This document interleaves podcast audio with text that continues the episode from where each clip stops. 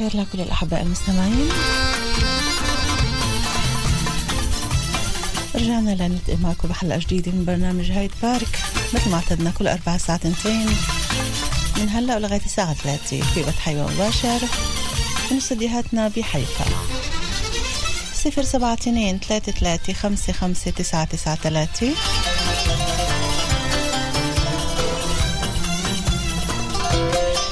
صفحتين على الفيسبوك سوزان سيداوي دبيني باللغتين العربية والإنجليزية.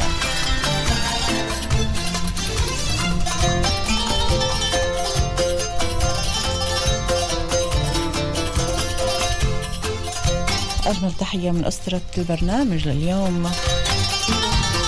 عارين بسول في الإنتاج أوسكار من الهندسة الإذاعية. في الإعداد والتقديم معكم دائما بكل الحب وراء الميكروفون سوزان دبيني يا رضا الله رضا الوالدين ورضاكم أحبائي.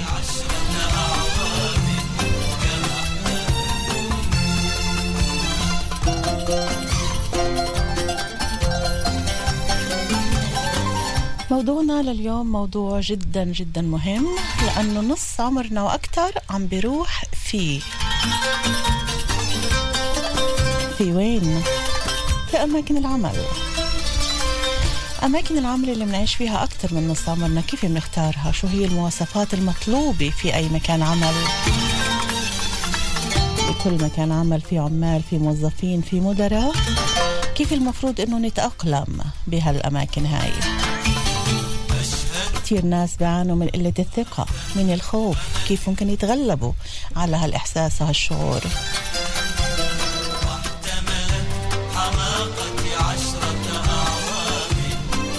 كيف نختار المهنة الصح؟ وبناء على شو المفروض إنها تكون؟ وقبل المهنة في عنا كمان مرحلة جدا مهمة اللي هي مرحلة التعليم. شو هي مركبات اتخاذ أي قرار بيختص بالمهنة؟ أنت لازم نرضى بتقديم التنازلات ومقابل ماذا؟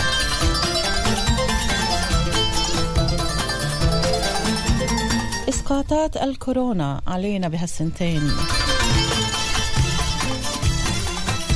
نقاط عديدة جدا رح نتحدث عنها من خلال لقائنا لليوم. مع باسل إغبارية أخصائي نفسي تشغيلي تنظيمي محاضر ومختص في مجال توجيه الدراسة. أيضا تطوير القدرات والتطوير التنظيمي والإداري رح يكون المجال مفتوح. معكم أحبائي للاتصال للبرنامج للاستفسار لسؤال باسل عن أي شيء أي نقاط اللي أنتم عايشينها وشوي عم بتسبب لكم بعض الإزعاج ربما أو بعض التوهان بهال بهالدائرة اللي مش عم نعرف نطلع منها. إذا كانوا كنا موجودين في مكان عمل اللي هو مش مريح هالقد إلنا. صفر سبعة اثنين ثلاثة ثلاثة خمسة خمسة تسعة تسعة ثلاثة. وتعقيباتكم طبعا على صفحتين على الفيسبوك. سوزان سيداوي دبيني باللغتين العربية والإنجليزية. صفر سبعة اثنين ثلاثة ثلاثة خمسة خمسة تسعة تسعة ثلاثة العين عليها حارس وانت عليك حراس. يا ابو العيون العسل مش زي كل الناس.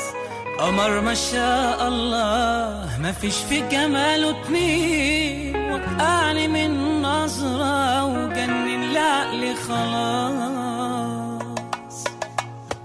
يا جامد يا أستاذ في الدلع والحب يا متمكن يا متخصص. في دق القلب يا واخد دكتوراه فخرية في الرومانسي. يا جامد يا أستاذ في الدلع والحب. يا متمكن يا متخصص آه في دق القلب. يا كاريزما تهز أي كيان وأي شخصية. يا جميل يا معدي علي يا مسيطر على كل الناس. يا معلق روحي بروحك ومليت يا ابو كفه تغلب أي حد. أنا قلبي منك ده بجد. ده أنت اللي فيهم يا عسل وأنا قلبي حب خضار. يا جميل يا معدي عالي يا مسيطر على كل الناس. يا معلق روحي بروحك ومليت قلبي معاك إحساس. يا ابو كفه تغلب أي حد. أنا قلبي منك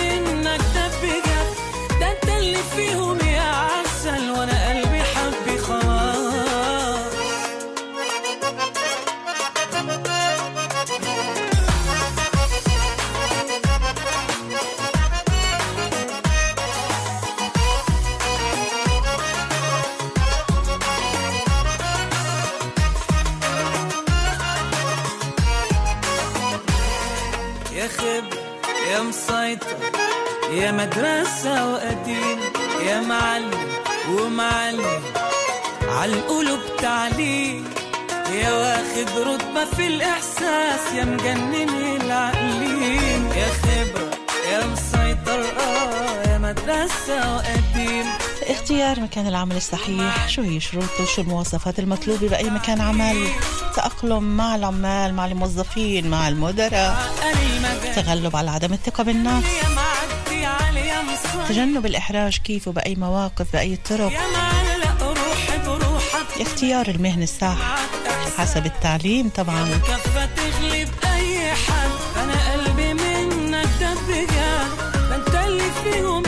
سلم التقدم المهني كيف ممكن نمشي فيه شو خطواته شو درجاته. نقاط عديدة جدا جدا. يا معلق روحي بروحك وملك قلبي أبو كفة تغلب أي حد. أنا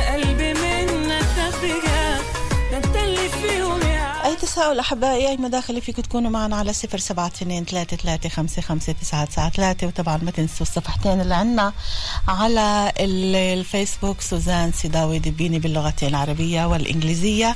صار الوقت لنكون مع ضيفنا لليوم رح يبقى معنا على مدى هالساعة. باسل الغبرية أخصائي نفسي تشغيلي تنظيمي محاضر ومختص في مجال التوجيه الدراسي تطوير القدرات والتطوير التنظيمي والإداري. مساء الخير باسل. أهلا سوزان تحياتي إلك وللمستمعين. أهلا وسهلا فيك. بس الموضوعنا كتير حساس وكتير آه، كبير وممكن نتعمق في عدة نقاط اللي هي عايشينها وشايفينها والبعض عم بيعانوا منها. خلينا نبدأ معك بداية. التوضيح عنك عن حضرتك كل ال ال التعريف اللي ذكرته عنك أخصائي نفسي تشغيلي تنظيمي محاضر مختص في مجال توجيه الدراسي تطوير القدرات والتطوير التنظيمي والإداري. خبرنا هيك آه، شوي شرح عن كل هالتعريف هذا لحتى من بعدها آه، نحكي شوي عن الموضوع بتوسع. إيه، أنا بشغلي يعني بالأساس هو ببساطة جدا إنه بشتغل بكل ما يتعلق ب- بالإنسان و- ومكان العمل. زي ما نعرف إنه اليوم العمل بشكل جزء أساسي من هوية الإنسان المعاصر. فأنا بهتم بالعلاقة ما بين الإنسان مهم. نفسية الإنسان ومكان العمل.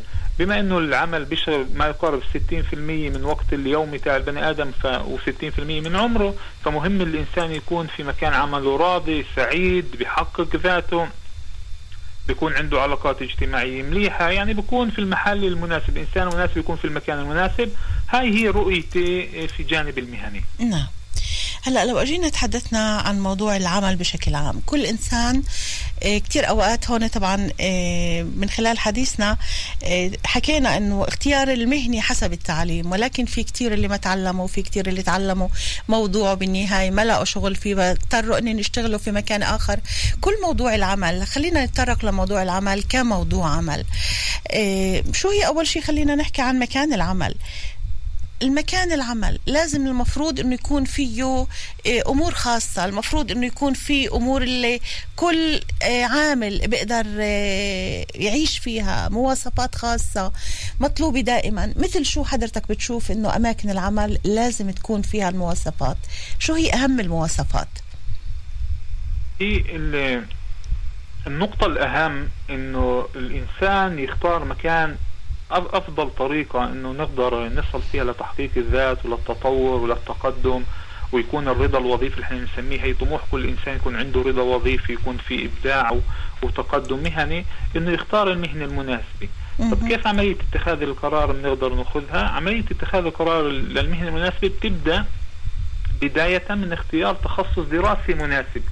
والهدف من وراء التعليم الما بعد الثانوي اللي هو كان التعليم الصناعي أو التعليم الأكاديمي أو كل هاي الأشياء اللي هي بتجهزنا لسوق العمل أكثر هي هدفها إنها تفوتنا على سوق العمل بقوة مع مهارات مع إمكانيات. يعني التعليم الجامعي هدفه يجي يمدنا بمهارات بإمكانيات بقدرات اللي تساعدنا نقدر إيه، إيه، يعني إيه، نتعامل مع سوق العمل الحديث نقدر نندمج بطريقة إيجابية نقدر نتقدم في سوق العمل. فهاي هي وظيفة يعني مهم جدا نكون واعيين إنه كل ما بنتقدم بالجانب العلمي بالجانب النظر في البداية كل ما بنستزيد بنرفع من قدراتنا بنرفع من علمنا بنرفع من معرفتنا بنعرف بنرفع من تجاربنا هذا الإشي بيساهم وبيساعد لإنه نكون في مكان عمل هو أنسب لنا نقدر نتقدم فيه أكثر. طيب. طب شو الأشياء اللي آه المواصفات. بالضبط. شو نعم. الأشياء اللي لازم ناخذها في عين الاعتبار؟ بداية لازم نعمل ملائمة ما بين ذاتي وما بين المهني شو الأشياء اللي لازم اخذها في معرفة الذات؟ لازم أعرف شو الأشياء اللي بحبها شو الأشياء اللي أنا بنجذب اعملها شو الميول؟ بنسميها المصطلح العلمي تاعها الميول المهنية. يعني شو الم... ترجمة الميول المهنية؟ شو هي النشاطات الفعاليات الأشياء اللي أنا بقوم بيها وبستمتع في أدائها؟ يعني بسعد في العمل فيها. طب كيف بقدر أعرف إنه إذا أنا بدي أروح على مهنة هاي المهنة بتتناسب معي ولا لا؟ بناء على تجاربي السابقة. إذا أنا كنت يعني وعشان هيك بيجي دور دائما أنا باجي بقول للشباب الجيل الصغار بعد ما عندهم تجربة مهنية كل تجربة أنت بتخوضها إن كانت آه، عمل أو إن كان تطوع أو كل تج أو حتى لدرجة إنه القراءة كل تجربة أنت بتخوضها يعني آه، هي بتساهم في معرفتك لذاتك ومعرفتك للجوانب الميول المهنية الموجودة عندك. نعم. فلما أنا بشوف أنه أنا من خلال تجربتي أنا حبيت التعامل مع الناس أو أنا حبيت التعامل مع الآلات أو أنا حبيت أنه العمل الميداني فهذا الإشي بيساعدني لما أجي أختار مهنة أبحث عن مهنة اللي تتقاطع مع شخصيتي. طبعا هاي البعد خلينا نسميه هذا إحنا بنسميه الحجر الأساس اللي إحنا بنبني فيه قرار مهني مستقبلي. طبعا حتى لو أنا بشتغل في مكان عمل بشوف بشوف التقاطع هل أنا الأشياء اللي أنا بعملها بستمتع في أدائها ولا ما أنا؟ يعني أنا بروح على الشغل وأنا مش راضي أو ما في عندي حافز وما في عندي دافع وما في عندي خلينا نقول اهتمام في الشيء اللي أنا بعمله. فهون لازم يضوي لي لمبة حمراء وبلش أراجع حالي في حال أنا كنت قبل أنه اتخاذ القرار أو في خلال هذا وجودي في الجانب المهني هاي الأشياء اللي لازم أنا أسألها لنفسي. هاي واحد الميول المهنية. نعم. النقطة الثانية المهمة جدا هي القدرة. هل أنا عندي القدرة الكافية إيه، للوظيفة هاي؟ يعني هل قدراتي تتناسب مع الوظيفة اللي أنا بعمل فيها هل قدراتي تتناسب مع المهنة اللي أنا بدي أروح أشتغل بيها أو أنا الموضوع التخصص اللي أنا بدي أروح أتعلمه؟ يعني أعطيكي مثال من بين القدرات اللي إحنا آه، بنفحصها يعني إنه مثلا في مهن زي المواضيع الطبية إذا بدي أروح على التمريض كمثال. أوكي. التمريض بتطلب علاقة مباشرة وقوية جدا مع البشر ومساعدة البشر وسماع مشاكلهم. هاي قدرات قدرة مثلا السماع قدرة التعامل مع الناس.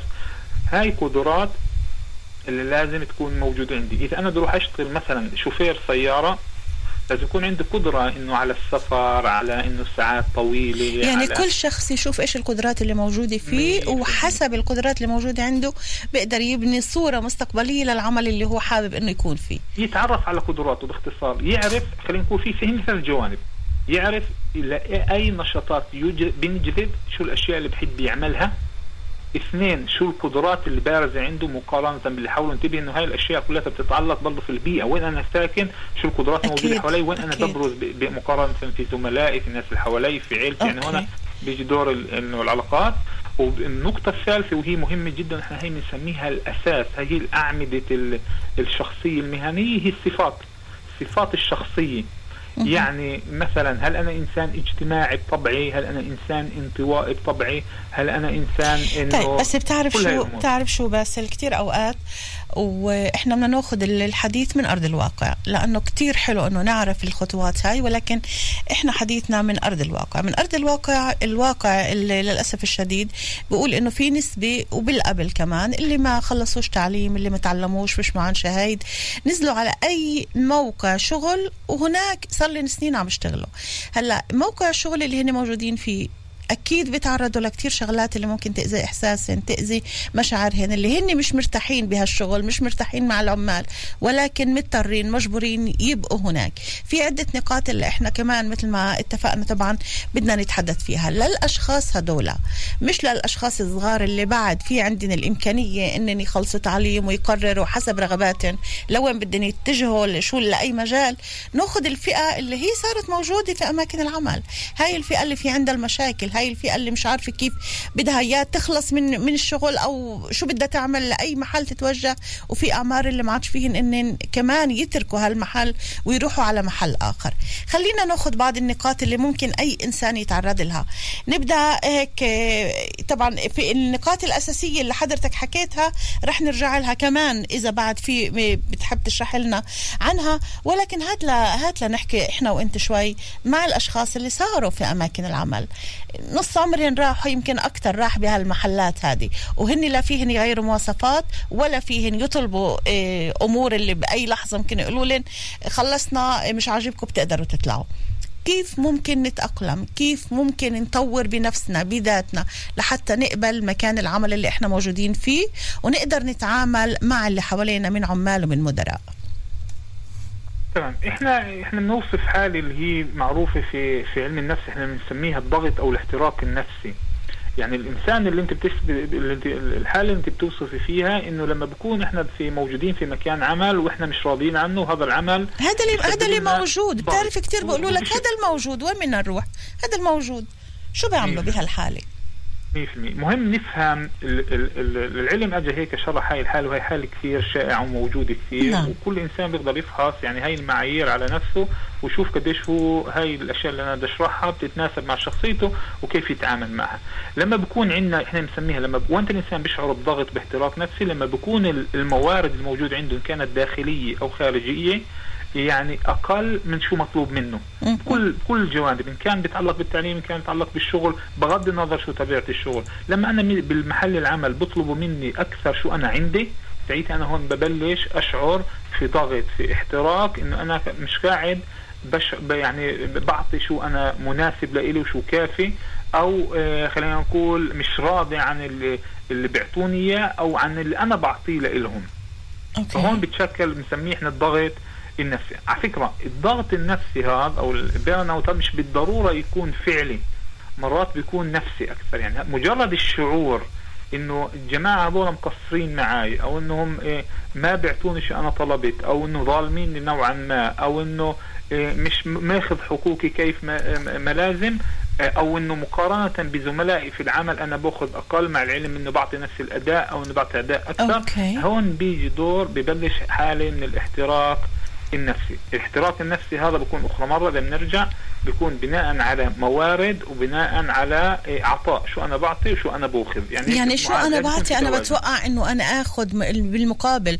ولكن كثير أوقات في ناس بعطوا من قلبهم ومن من تعبهم ومن جسدهم ومن روحهم ما بأخذوش بالمقابل اللي لازم يأخذوه. بينما في ناس بتشتغل تاني بتشتغل معهم في في المصنع أو في المكاتب أو ما بعرف شو بيشتغلوا نص العمل وبأخذوا أكثر هون كيف ممكن يعمل الشخص هذا؟ أول شغلة لازم نكون واعيين لإلها إنه إحنا آه إنه هاي الحالة هي الحاله مش صحية مش إشي اللي هو آه مليح. يعني لازم نفهم إنه لازم في شيء اللي إحنا بنسميه آه إنه نفهم أول شيء المشكلة منين نابعة ونواجه المشكلة مش نواجه الشخص نواجه المشكلة نفسها. كيف؟ بأي طريقة؟ يعني لنفرض جينا شفنا من بين الأشياء اللي إحنا حكينا عنها إنه أنا بعطي كثير ساعات وأنا ما باخذ عليها مقابل. إني أتوجه أنا للمدير المسؤول عني أتوجه للإنسان اللي أنا بشتغل معه أجي بطريقه اللي هي طبعا مؤدبة بطريقه اللي محترمة. أجي بقول له أنا شاعر إني أنا بعطي إكس وأنا بأخذ أقل يعني في مقارنة بناس ثانيين بأخذوا اللي هي أقل. يعني ما إنه نيجي خلينا نقول نكبت هي عملية الكبت المشكلة بزيدها سوء ما بتروح المشكلة يعني مجرد بس هن أوقات مضطرين باسل مضطرين انهن يكبتوا هذا الإشي ويسكتوا وما يحكوش لأنه إذا حكوا ممكن صاحب العمل يقول لهم مش عاجبكم بتقدروا تتركوا الشغل وتطلعوا. فبهاي الحالة شو بدهم يعملوا؟ يعني الهدف الأول والأخير هو لقمة العيش بدهم يعيشوا بدهم يعيشوا عائلاتهن العيلة الأولاد اللي عم بيستنوهن. فكيف إذا ما كبتوش ممكن هذا الاشي يعني أنت عم بتقول إنه هذا الإشي بحرقنا ولكن إذا حكوا ممكن هذا الإشي يكلفهم كمان مكان العمل. طلع إحنا أخرى مرة إنه في حال شفنا إنه الأصل إنه لما في مشكلة معينة في مكان العمل تاعنا وحكينا إنه مكان العمل تاعنا هو جزء مركب أساسي في حياة الإنسان إيه، مهم جدا إنه نكون واعيين بالضبط وين المشكلة. ما نيجي لما نيجي نقعد إحنا والمدير تاعنا ما كل الشغل ما بينفع. وهي كثير بتصير مع الموظفين إنه أنا بدي أقعد مع المدير تاعي باجي بقول له أنا مش راضي عن مكان العمل. طبعا إيش مش راضي؟ بدك تحدد له بالضبط شو الأشياء. احتمال إنه البني آدم إحنا مرات نيجي بنطلع قرارات إنه قبل ما نجرب. تعال إذا بنيجي بطريقة إيجابية بنيجي بطريقة اللي إحنا جايين بنعطي بالمحل العمل هذا. وأنا بدي أقعد مع المدير تاعي وأشرح له قديش أنا هذا محل العمل هذا مهم لإلي وقديش أنا بشعر في انتماء لإله ولكن عندي ملاحظة واحد اثنين ثلاثة أنا بدي إنه أطورها. ومش بالضرورة تكون مرات أشياء مادية. مرات جماعة يعني مرات مجرد وجود ضغط أو حم أو أشياء إنه آه، دوشة موجودة في مكان العمل هاي برضه أشياء بتزيد من الضغط والاحتراق النفسي عند الموظف وهي أشياء بسيطة بنقدر نتعامل معها بسهولة. مرات إنه وجود أكثر من مرة يعني أكثر من مدير فوقي يعني وأكثر واحد بيعطيني آه، أوامر زي ما قالوها يعني بأخذ أوامر من هون واوامر من هون واوامر من هناك. هاي أشياء بكونش المدير اللي أنا بحكي معاه مش بكونش واعي لها إني أزيد شغلة الوعي عند المدير تاعي وأحاول يعني أفضل طريقة إني أحاول آه، ألائم آه، مكان يعني هيك أحاول أشتغل إنه على ملائمة مكان العمل بقدر المستطاع وأكون لين. يعني في عندي ليوني من ناحيتي وأطلب يعني في أشياء فيش أنا مجال أطلب فيها ليوني إني أطلب من قبل مكان العمل إنه يلائم يعني الظروف أكثر لإلي. من ناحية قانون يحق لأي عامل بيشتغل في مكانه في أشياء في آه، من حوله أمور عم تحدث ومش صحيحة. يحق له إنه يتوجه للمدير ويخبره فيها. وبنفس اللحظة هل يحق للمدير بأي لحظة إنه يقول له okay مش عاجبك bye bye مع السلامة؟ لا لا ما طبعا يعني في نحن نكون واعيين إنه لكل موظف في له حقوق ولازم نكون واعيين للحقوق الموجودة عندنا. يعني إحنا بنقدر في حال إحنا شفنا إنه هاي الأشياء هاي تخوفات موجودة عندنا مجرد إنه الشعور إنه أنا بالخوف إنه أنا كل الوقت تحت ضغط من المو... بأي لحظة المدير العمل قاعد بيقدر يفصلني أو يطلعني من مكان العمل ما في أمان عمل. هي بحالها يعني بحد ذاتها هي مشكلة جدية تدعي المراجعة والفحص. في حال أنا شاعر كل وقت في تهديد. هذا المحل مش صحي في المرة لازم أناقش و وأحكي هاي الشغلة للمدير العمل اللي أنا موجود عنده. طبعا أخرى مرة بنرجع بضل الأسلوب.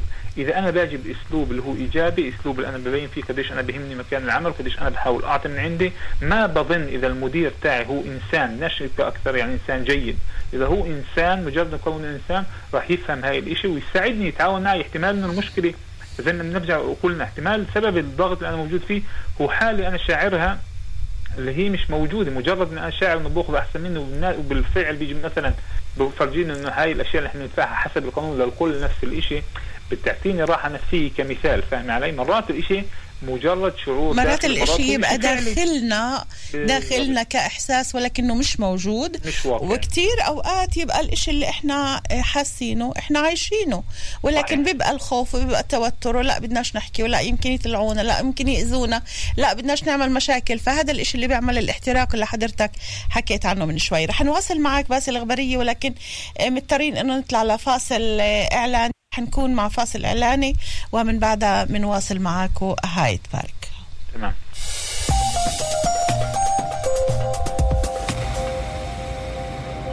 آيفون ماك وجميع منتجات أبل. نشتري من المسوق شبكة محسن حشمال بأسعار ممتازة وأيضا هدية على كل شروة. والآن جديد محسن حشمال كفر قاسم قادة للأنظمة.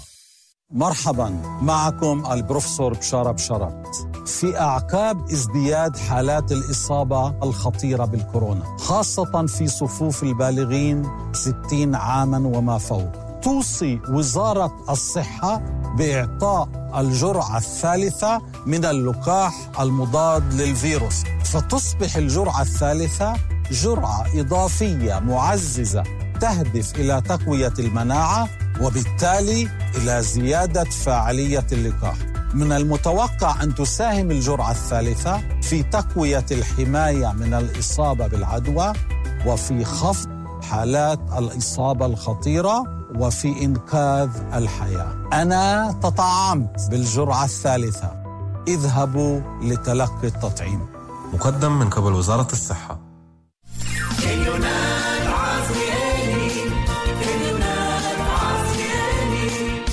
عزرائيلي النقاب. برحب بكل العيلة. تعالوا واستمتعوا بتجربة شراء رائعة مع أفضل الحملات اللي بتناسب كل العيلة. نزلوا تطبيق عزرائيلي وتمتعوا من تخفيضات وكوبونات على الماركات اللي بتحبوها. أهلا وسهلا بكل العيلة في كنيون عزرائيلي النقاب.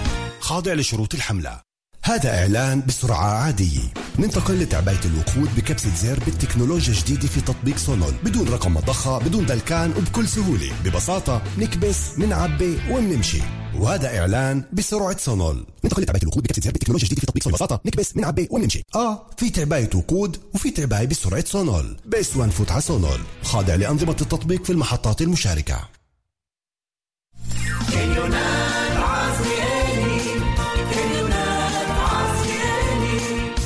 كنيون عزرائيلي النقاب برحب بكل العيلة. تعالوا واستمتعوا بتجربة شراء رائعة مع أفضل الحملات اللي بتناسب كل العيلة. نزلوا تطبيق عزرائيلي وتمتعوا من تخفيضات وكوبونات على الماركات اللي بتحبوها. أهلا وسهلا بكل العيلة في كنيون عزرائيلي النقاب. خاضع لشروط الحملة.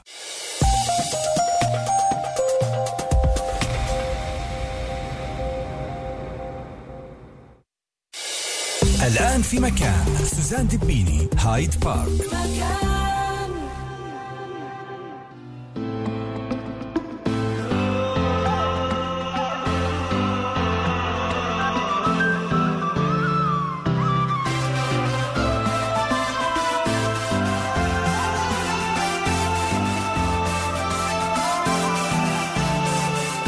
عم بقضي الليالي أفكر فيكي واسأل حالي شو يلي عم بمرق عليك عم بقضي الليالي.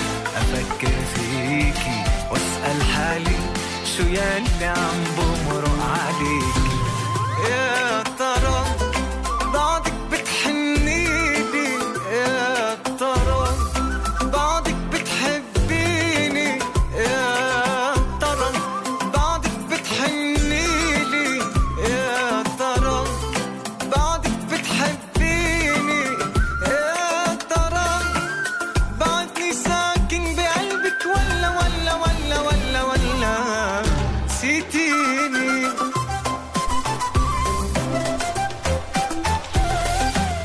بارك صفر سبعة اثنين ثلاثة ثلاثة خمسة خمسة تسعة تسعة ثلاثة.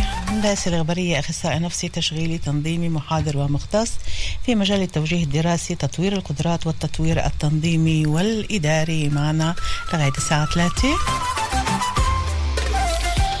عندنا مداخلة من عاصف خطيب على الفيسبوك بالصفحة الأولى عم بيقول آه، اختيارنا لمكان عملنا حسب كفاءتنا أولا والتعامل يجب أن يكون بمهنية مطلقة ودون خوف من الأعلى في سلم التوظيفات وإقامة علاقة مع الزملاء كعلاقة أسرية.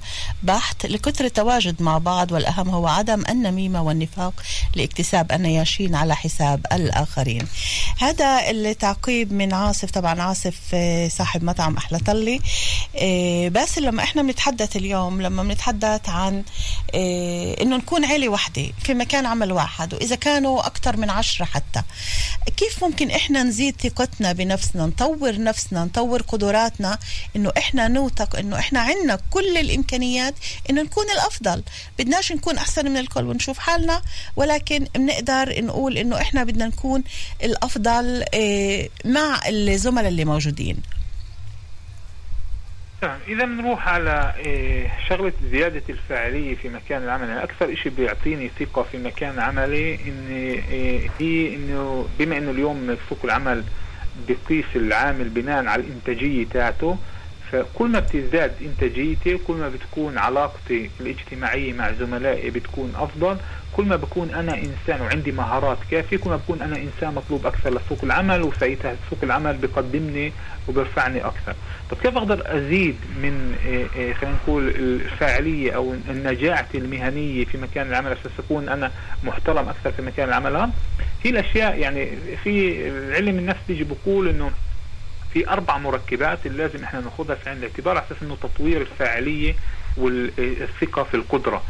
الإشي بيكون بالبداية من خلال تجارب نجاح، إني أعمل المهام يعني أعطوني المهام المطلوبة مني وأعمل هاي المهام على أفضل وجه.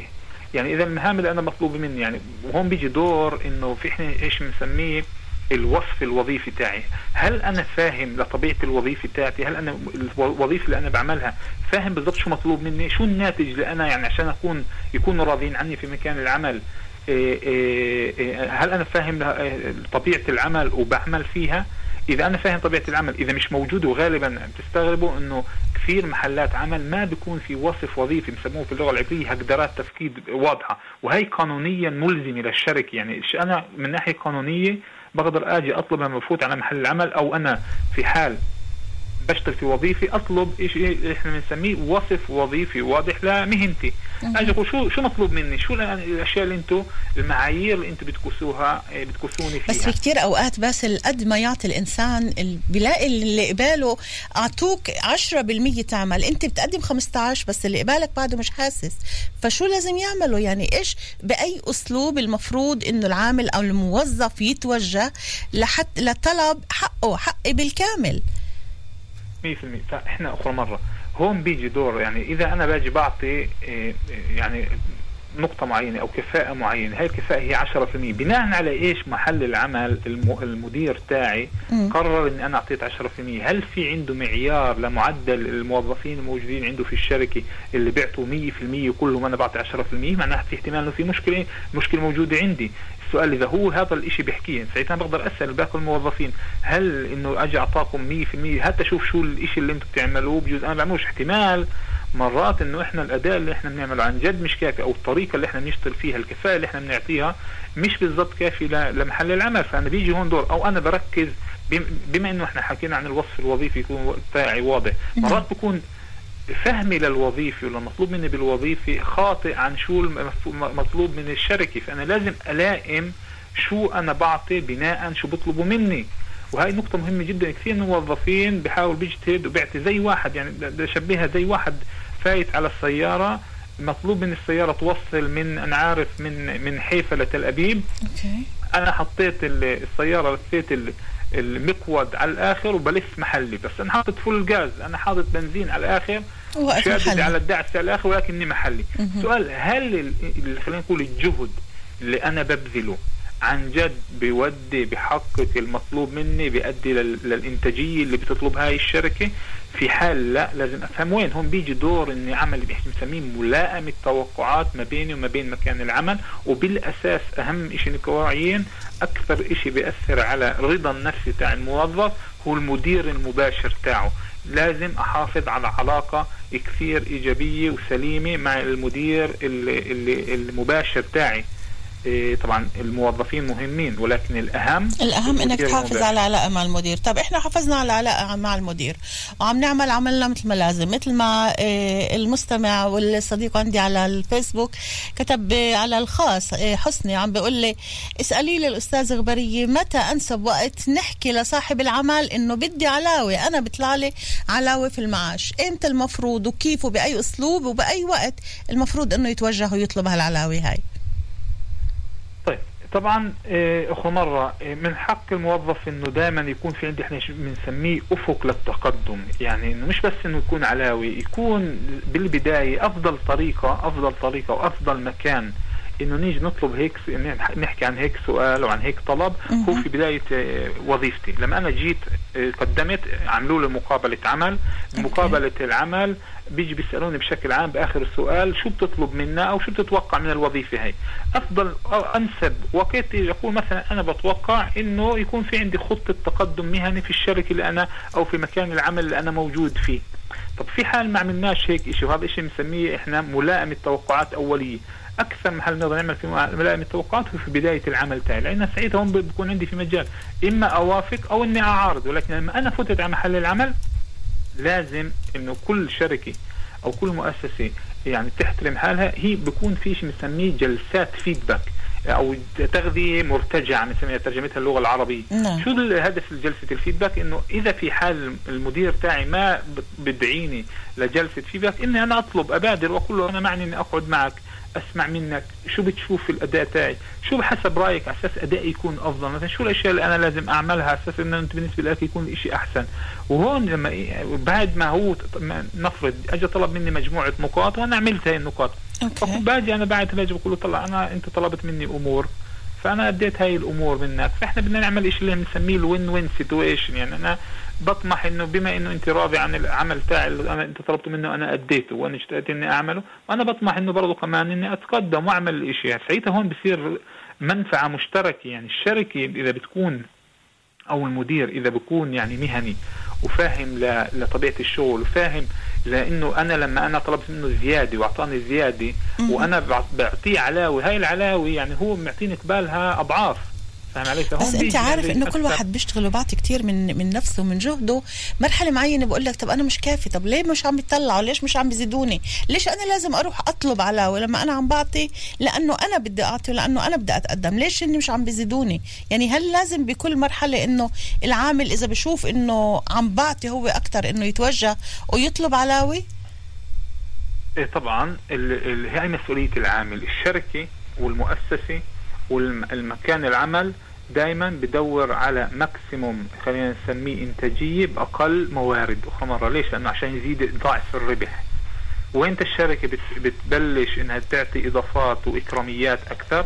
لما بتشوف إن هاي الإكراميات بتزيد من الإنتاجية. ساعتها هي الشركة دائما تطمح وبالمحلات التجارية وهيك سوق العمل مبني على الربح. لما هم بس بتحسش إنه كثير كثير في كثير من المدراء مدراء الشركات أو المدراء للموظفين للعمال إنه بيكونوا نوعا ما استغلاليين وفي كثير عمال اللي هن مظلومين لا بحقوق ولا براحة نفسية ولا براحة جسدية ولا بأي شيء باخذوا من مكان العمل وبنفس الوقت مش قادرين يتركوا. طبعا. هون بيجي شغلة إنه بالضبط يعني نرجع على النقطه اللي إحنا بلشنا فيها إنه شغلة إنه لما أنا مكان العمل مش مناسب لإلي طب شو أعمل؟ حاولت يعني جيت بالبداية فحصت إنه الأشياء الموجودة عندي جيت عملت عملت ليوني معينة حاولت إني قدم بعض آه، التنازلات لحتى يقدر يبقى. التنازلات أوكي. ومع كل ذلك مكان العمل جيت أنا توجهت للمدير تاعي وبينت له شو الأشياء اللي أنا بعملها وشو الأشياء اللي أنا بقدرها. مع كل ذلك يعني خلينا نقول نصل لاسوء الأحوال يعني اسوء السيناريوهات. ما بدهم يتعاونوا معي. أوكي. الحل جماعة أنتم هون مش ملزم يضلك في محل العمل بمفهوم للأبد. ولكن من ناحيه ثانية إحنا ما بنطلب ما بنيجي نقول إحنا بنعرف إنه الظروف اليوم صعبة اليوم في كورونا واليوم الناس قاعدة بتدور على محلات شغل اليوم قاعدة البطاله قاعدة بتزداد. ولكن من ناحيه ثانية مش معناها إن أنا أدشر كل محل الشغل وهي كثير بتصير عند موظفين بدوش يزيدني خلص مع السلامة بدي أروح ما ما بزبط هذا الشيء يعني مش إنه يعني يا إبيض يا أسود الحياة مش هيك بتيجي. فشو المقصود؟ المقصود في حال أنا شفت فحصت كل الإمكانيات حاولت حاولت ألاقي محل العمل حاولت ابينهم قديش أنا مجتهد وقديش أنا جدي وقديش أنا عندي إمكانيات وقديش تعلمت هاي المهنة أوكي. وأتقنتها. ولكن مع كل ذلك يعني المدير ما ما معطيني احترام ولا مش شايف شو يعمل بهالحالة؟ شو بنعمل بهاي الحالة؟ بنحط خطة بيجي دور بنحط خطة للانسحاب. فيش حل ثاني. للانسحاب؟ بالضبط. بتكون خطة للانسحاب مش ما بننسحب. مره بنحط خطة للانسحاب معناها انه أنا باجي بقول أنا بهذا المحل أنا شايف إنه فيش عندي مجال للتقدم أنا وصلت لل maximum اللي أنا بقدر أحصل عليه في هذا المكان العمل وأنا بطمح لزياده فأنا بدي أشوف بيجي هون دور آجي أحط شو المهنة أو مكان العمل اللي أنا بطمح له وين بلاقيه؟ وبحط خطة وببلش أشتغل عليها وأنا في مكان العمل تاعي. ما بدش مكان يعني ما بنترك محل الشغل وبنطلع وبعدين من, من دور بندور على محل شغل ثاني هاي نقطة مهمة جدا سوزان برد أرجع وأكد عليها. نعم. نفوتش على دائرة البطالة أخرى مرة. إذا خرجنا من مكان العمل وفتنا على دائرة البطالة أخرى مرة بصير صعب جدا نسحب دائرة البطالة هي زي واحد بقع في بير.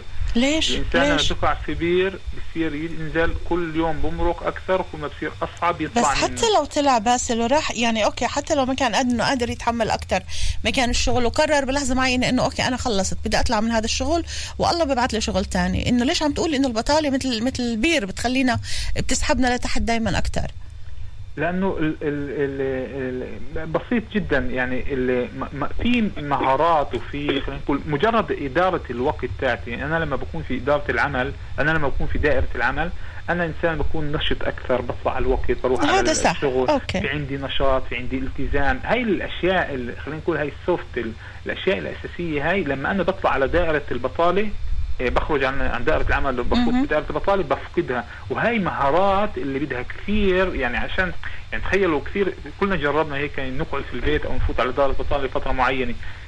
رجعتي لسوق العمل بتكون جدا صعب لأن اللي تحدي كثير صعوبات يعني يعني بتتعدى يعني بتتعود على موضوع الكسل والخمول وخلص على الكسل 100% طيب خليك معنا باسل بدنا آه ناخذ بعض الاتصالات ونكمل. طبعا إحنا عم نختصر بالاتصالات لأنه الموضوع كتير كتير مهم وفي عنا بعد كتير نقاط آه نتحدث آه عنها وعليها. معنا اتصال 072 33 55 مساء الخير. مساء الخير. مساء النور. كيف حالك سوزان أهلا يا عفاف شو أخبارك؟ الحمد لله تمام. مالك يا عمي. حبيبتي تسلمي لي. كثير يعني شهر وشوي آه يا عفاف. تسلمي. إيه بالنسبة أنا بقول ببلش الإشي من, من الثانوية. الطالب إيش هو قدراته؟ إيش تخصصه الطالب؟ إيه بعدين لما بنيجي للمرحلة الجامعية إذا بده يكون موضوع يحبه هو يكون يحبه ويكون فيه شغل. بس يجي آه، أبوه ولا هي يتعلم هذا الموضوع بس أنت بتعرفي إنه في عدد كبير من الطلاب آه، مثل مثل المواسم طبعا الحديث كمان آه، لك باسل. مثل مثل الموسم يعني هذا موسم العنب هذا موسم البطيخ هذا موسم الشمام. هيك بيجوا الطلاب بتلاقي مرات مثل مواسم ألف دكتور بتخرج مرة واحدة السنة اللي بعدها ألف محامي مرة واحدة. يعني هاي هاي الأمور اللي عم بتصير فبالتالي اللي هن هدول هن اللي كمان بيعانوا من البطالة. فأنت عم بتقولي عفاف إنه كل واحد يروح على قدراته وعلى على اللي بيحبه مش اللي أهله بيحبوه أو اللي أهله بالدنيا. لا. لا اللي هو بحبه إيش قدراته إيش الموضوع اللي بحبه ويكون فيه شغل. المهم يكون الموضوع اللي بده يتعلم هاي نقطة جدا جدا مهمة. هاي, هاي. بس اللي آه. بتمنى هيك نرجع لها هلأ بعد شوي. شكرا كثير لك عفاف. آه صدقيني لما يشتغل بهذا الموضوع إشي هو بنجح بشغله بيكون مبسوط. نعم. شكرا عزيزتي يعطيك ألف عافية. يا هلا فيكي bye bye الله معك. صفر سبعة اثنين ثلاثة ثلاثة خمسة خمسة تسعة تسعة ثلاثة مساء الخير. مساء الخير. مساء الخير. نعم مساء النور. هلا. أهلا وسهلا. عامر كيفك؟ أنا ست سوزان الله يسعدك. يا هلا فيك. تسلم لي. آه يا عامر.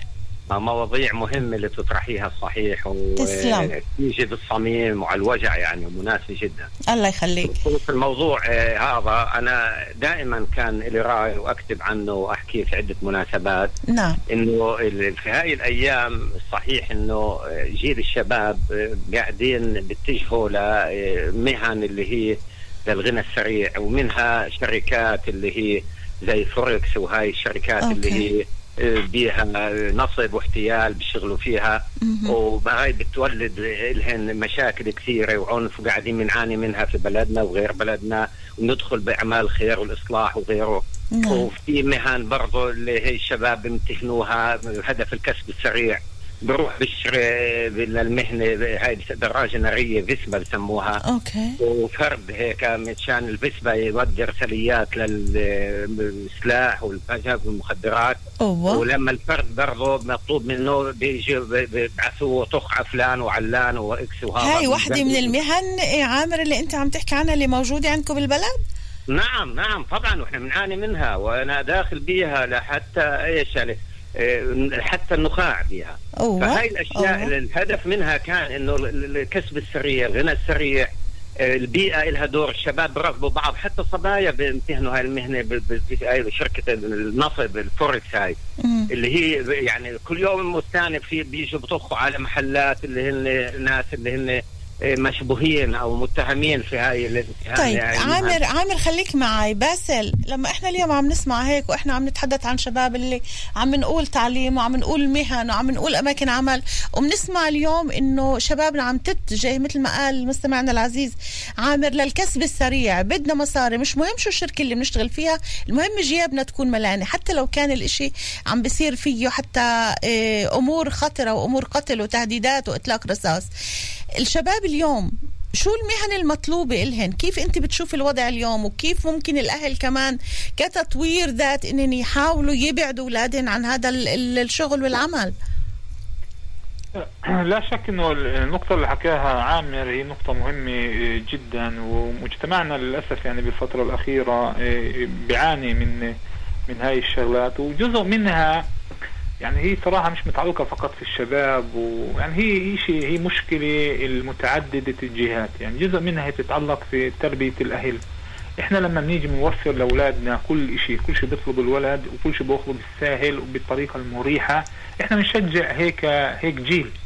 هاي نقطة مهمة جدا. إضافة لذلك هون بيجي برضه دور مؤسسات. في مؤسسة لما أنا باجي سوق العمل معروف إنه 20% من سوق العمل فقط موجودة في في المجتمع العربي. 80% موجود في المجتمع اليهودي ومرات بيكون بيتطلب مني إني أسافر على تل أبيب أو على منطقة المركز وأنا ساكنا في الشمال مدة ساعتين مرات ثلاث ساعات سفر حسب وضع السير.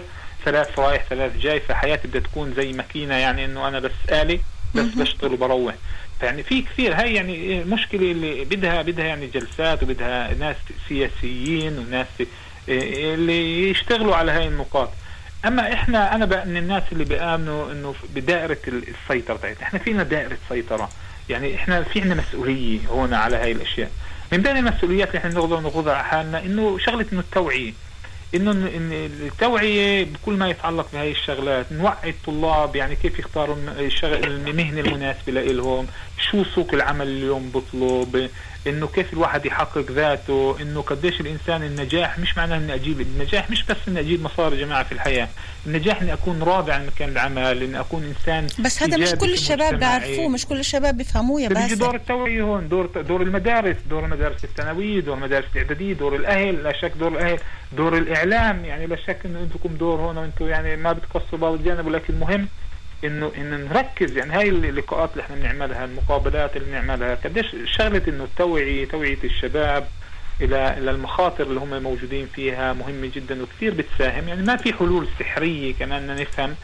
إيه لهي المعضلة يعني هاي المعضلة بدنا نتكاتف كناس مختصين كاعلاميين كمدارس كأهالي من أجل إنه إنه علاجها خليني أرجع لعامر. عامر أنتم بهاي المرحلة شو عم تعملوا؟ يعني وقت بتشوفوا إنه كمان الصبايا عم بتفوت لهذا المجال العمل بشركات النصب والاحتيال بدون ذكر أسماء.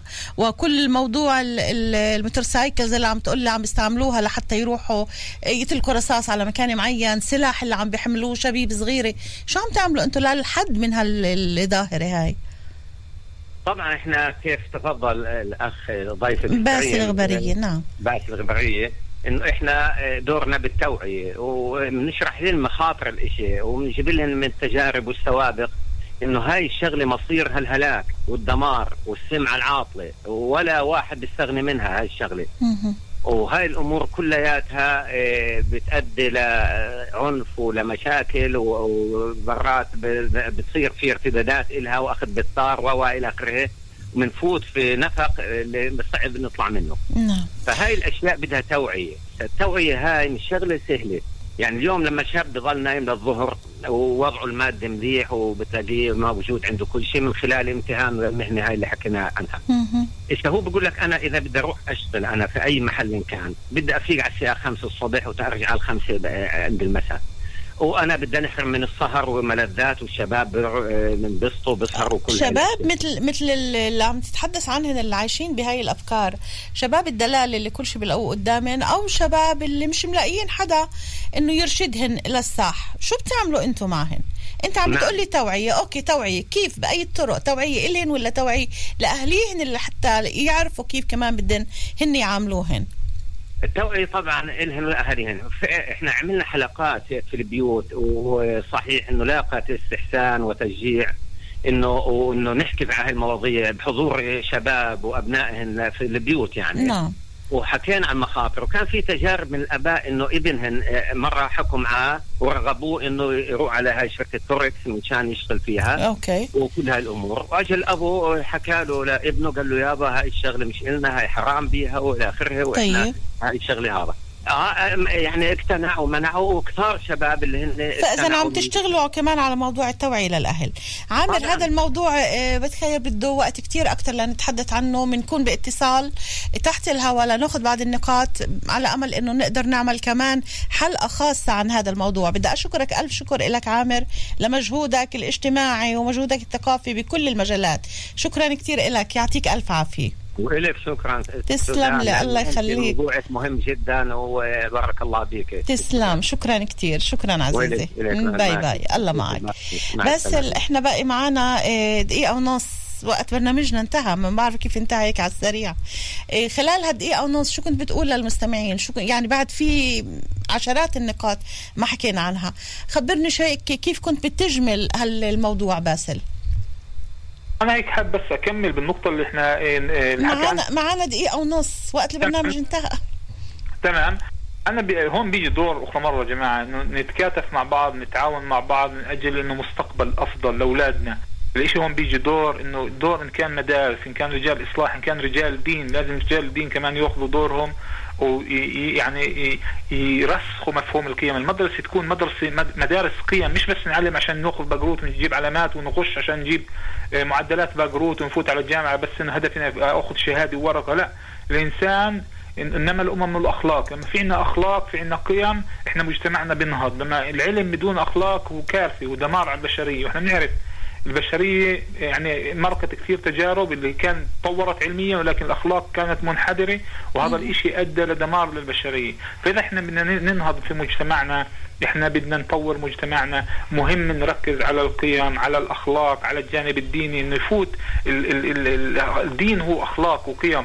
فمهم جدا هون الناس تأخذ دورها وإنه نحاول نعيد الشباب هاي ونحاول نجمع الشباب هاي ونحاول نعطي أمل للشباب إنه دور الأمل جماعة إنه في أمل في مستقبل إنه يخططوا مستقبلهم إنهم يبنوا ذاتهم إنه يطوروا قدراتهم إنه بس الإغبارية أنا بتخيل إحنا بحاجة لحلقة آه، آه، مستقبلية أيضا لمواصلة الحديث عن هذا الموضوع لأنه في عدة نقاط ما قدرنا آه، نذكرها.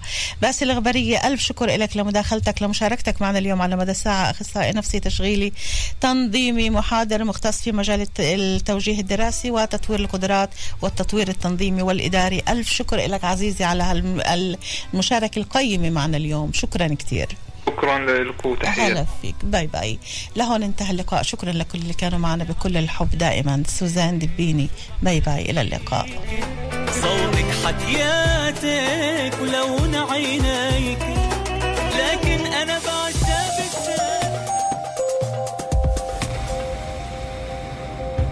صالح دباح تعلن عن ثمانية أيام مبيعات خاصة ومميزة مع المئات من المنتجات بثماني شيكل فقط. نعم بثماني شيكل فقط. دجاج كامل طازج بثماني شيكل للكيلو. فخاد دجاج طازة بثماني شيكل للكيلو. كبدة دجاج طازة 2 كيلو بثماني شيكل. الحملة حتى يوم الاثنين 9 8 ننتظركم في فروع شبكة صالح دباح خاضع لشروط الحملة.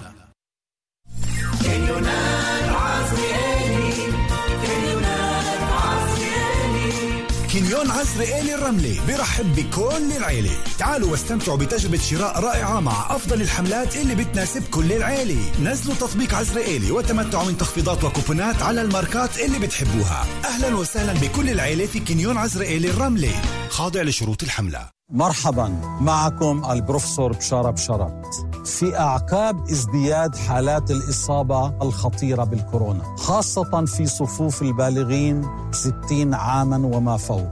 توصي وزارة الصحة بإعطاء الجرعة الثالثة من اللقاح المضاد للفيروس. فتصبح الجرعة الثالثة جرعة إضافية معززة تهدف إلى تقوية المناعة وبالتالي إلى زيادة فاعلية اللقاح. من المتوقع أن تساهم الجرعة الثالثة في تقوية الحماية من الإصابة بالعدوى وفي خفض حالات الإصابة الخطيرة وفي إنقاذ الحياة. أنا تطعمت بالجرعة الثالثة. اذهبوا لتلقي التطعيم. مقدم من قبل وزارة الصحة. في العطلة الصيفية لا يوجد إعفاء من المسؤولية عن الأطفال. الآن بعد إغلاق الأطر التعليمية والأطفال في العطلة الصيفية من المهم الانتباه إلى المخاطر داخل المنزل وخارجه. اخرجوا للتنزه مزودين بكمية كثيرة من الماء وعبروا الشارع في ممر المشاة فقط. لن نترك الأطفال في السيارة وحدهم ولو للحظة واحدة. ندخل للبحر ولبركة السباحة فقط بإشراف إنسان بالغ. وحتى عندما يخرج الأولاد الأكبر سنا لقضاء الوقت اسألوهم إلى أين ومع من. وتحدثوا معهم عن السلوك المسؤول. وزارة التربية والتعليم معكم أيضا في العطلة الصيفية مع نظام أمان خاص لفصل الصيف. ابحثوا في الشبكة الصيف الآمن. وزارة التربية والتعليم. حمل نار في الكترو سومار شاشة 75 4K smart بس ب 3290 شيكل. وأيضا هدية على كل شروة. الكترو سومار بعشر فروعها. الفرع الرئيسي المغار راس الخابي خاضع للأنظمة. دنيا حلوة بسمع حلويات الصداقة. أحلى حلويات الصداقة بفرعيها الوحيدين الناصرة طلعت مسمار ونوفا جليل.